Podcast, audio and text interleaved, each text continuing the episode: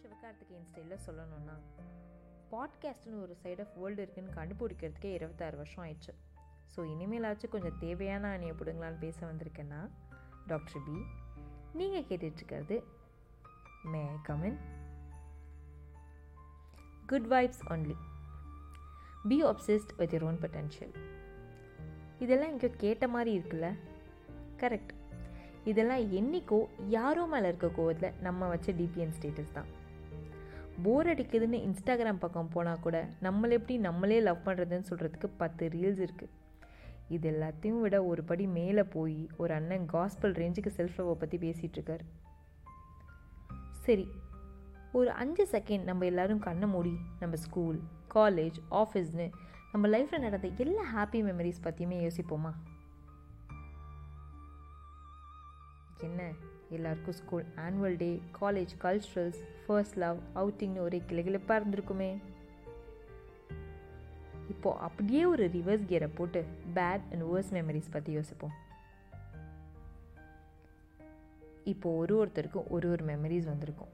இது தாங்க real life everybody have their own experiences and emotions எல்லா எமோஷன்ஸையுமே எக்ஸ்ப்ரெஸ் பண்ணணும் எக்ஸ்பீரியன்ஸ் பண்ணணும் இல்லையா? ஆனால் இந்த செல்ஃப் லவ் இருக்கே அது நம்மளை பாசிட்டிவாக மட்டுமே யோசிக்க சொல்லும். ஒரு ஹாலோ பிளாக் கல் மாதிரின்னு சொல்லலாம். வெளியிருந்து பார்க்க பர்ஃபெக்டாக இருக்கும் பட் உள்ளே எம்டியாக இருக்கும். செல்ஃப் லவ் செல்ஃப் கேர்னு நம்ம ஃபோர்ஸ்டாக பண்ணுற விஷயங்க தான் பிரச்சனை. செல்ஃப் கேர்னா என்ன? பாட்டு கேட்குறதா செல்ஃப் கேர்னா பொண்ணாக இருந்தால் நெயில் ஆர்ட் பண்ணணும் ஸ்கின் கேர் பண்ணிக்கணும் பையனாக இருந்தால் பியர் குடிக்கணும் இல்லைன்னா பைக் எடுத்துகிட்டு அப்படியே லடாக் பக்கமாக போயிடணும்.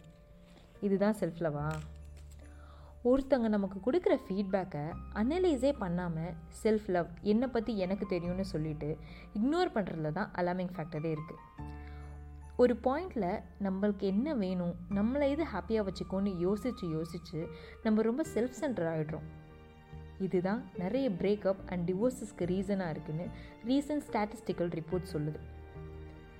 ஸோ இதோட அவுட்கம் என்ன ஆகுதுன்னா நம்ம எக்ஸ்பெக்ட் பண்ணுற மாதிரி பேசுகிறவங்க எக்ஸ்பெக்ட் பண்ணுற மாதிரி யோசிக்கிறவங்க கூடயே நம்ம நிறைய டைம் ஸ்பெண்ட் பண்ணுறோம் ஒரு எக்ஸாம்பிள் சொல்லணும்னா படிக்கிறதுக்காகவோ இல்லை ஒர்க்காகவோ வேறு ஊருக்கு ட்ரான்ஸ்ஃபர் ஆகி போகிறவங்க இல்லை வேறு ஊரில் போய் செட்டில் ஆகுறவங்க அவங்களுக்கே தெரிஞ்சோ தெரியாமலோ ரொம்ப செல்ஃப் சென்டர்ட் ஆகிடுறாங்க தனியாகவே இருந்து பழகின அவங்களுக்கு ஈக்குவலாக ஃப்ரீயாக இன்னொருத்தரோட கோஎக்ஸிஸ்ட் பண்ண முடியறதில்ல. இதோட அவுட்கம் நம்மளோட சர்க்கிள் ரொம்ப சின்னதாயிடுது. நம்ம நைன்டிஸ் கிட்ஸாக இருந்தால் நம்ம சின்ன வயசில் எல்லாருமே இதை எக்ஸ்பீரியன்ஸ் பண்ணியிருப்போம். யாரோ நம்ம பக்கத்து வீட்டு ஆண்டி அவரோட தம்பியோ இல்லை மச்சானோ ஃபாரின்லேருந்து வந்திருந்தா நம்ம வீட்டுக்கு ஃபாரின் சாக்லேட்டும் கோடாரி தைலமும் வரும். இப்போ ரீசண்டாக எந்த ஒரு ஸ்பெஷல் அக்கேஷனுமே இல்லாமல் நீங்கள் ஒருத்தவங்களுக்கு கொடுத்த கிஃப்ட்டோ ஏன் ஒரு சாக்லேட்டோ யோசிங்க. இப்படி தான் கங்கா சந்திரமுகியா நின்னா சந்திரமுகியா தன்னை நினச்சிக்கிட்டா நம்ம சந்திரமுகியாவே மாறிட்டோம். ஷேரிங் இஸ் கேரிங்னு சொல்கிறத விட்டுட்டு ஸ்ப்ரெட் பாசிட்டிவிட்டி லவ் யோர் செல்ஃப்னு சொல்லிகிட்ருக்கோம் இப்படி தான் இந்த செல்ஃப் லவ் நம்மளை பிளைண்ட் ஃபோல்டாக வச்சுருக்கு லிஃப்ட்டில் போகும்போது கூட கண்ணாடியில் நம்மளை தானே நம்ம பார்த்துட்டு போகிறோம் ஒரு செகண்ட் பக்கத்தில் நிற்கிற ஒருத்தவங்கள பார்த்து ஒரு ஸ்மைல் பண்ண கூட மறந்துடுறோம். நம்ம கூட இருக்கிறவங்க கிட்ட உன் டே எப்படி போச்சு? உன் ஒர்க் எல்லாம் ஓகேவான்னு கேட்க கூட மறந்துடுறோம். இந்த அளவு செல்ஃப் லவ் நம்மளை நம்மளையே லவ் பண்ண சொல்லி கொடுத்து நம்ம பக்கத்தில் இருக்கவங்க நம்மளை சுற்றி இருக்கவங்கள பற்றி நம்ம கேரே பண்ணாத அளவு நம்மளை வச்சுருக்கு. செல்ஃப் லவ்ன்ற பேரில் நம்ம கூட டெய்லி டெய்லி ட்ராவல் பண்ணுறவங்கள நம்மளை டேக்கிங் ஃபார் கிராண்டடாக எடுத்துக்கிறோம். சரி லாஸ்ட்டாக நம்ம எப்போது ரெஸ்டாரண்ட்டில் நமக்கு ஃபுட் சர்வ் பண்ண அண்ணன் கிட்ட தேங்க்ஸ் சொல்லியிருக்கோம். ட்ரையல் ரூம் வாசலில் நிற்கிற சேல்ஸ் ரெப்ரசன்டேட்டிவ் கிட்ட ஆறு ட்ரெஸ்ஸை கலைச்சி போட்டுட்டு ஒரு சாரியோ இல்லை தேங்க்ஸோ கூட சொல்லாமல் வந்துடுறோம். கேட்டால் சிம்பிளாக அது அவங்க வேலைன்னு சொல்லி தப்பிச்சிட்றோம். சரி அப்போ லாஸ்ட்டாக நீங்கள் எப்போ உங்கள் வேலையில் எந்த எக்ஸ்பெக்டேஷனுமே இல்லாமல் ஒருத்தவங்களுக்கு ஹெல்ப் பண்ணீங்கன்னு சொல்லுங்கள் இதுதான் நம்ம செல்ஃப் லவ் நம்மளையே நம்ம ரொம்ப லவ் பண்ணுறதால நம்ம பண்ணுற தப்பு பல நேரங்களில் நமக்கே தெரியறதில்ல.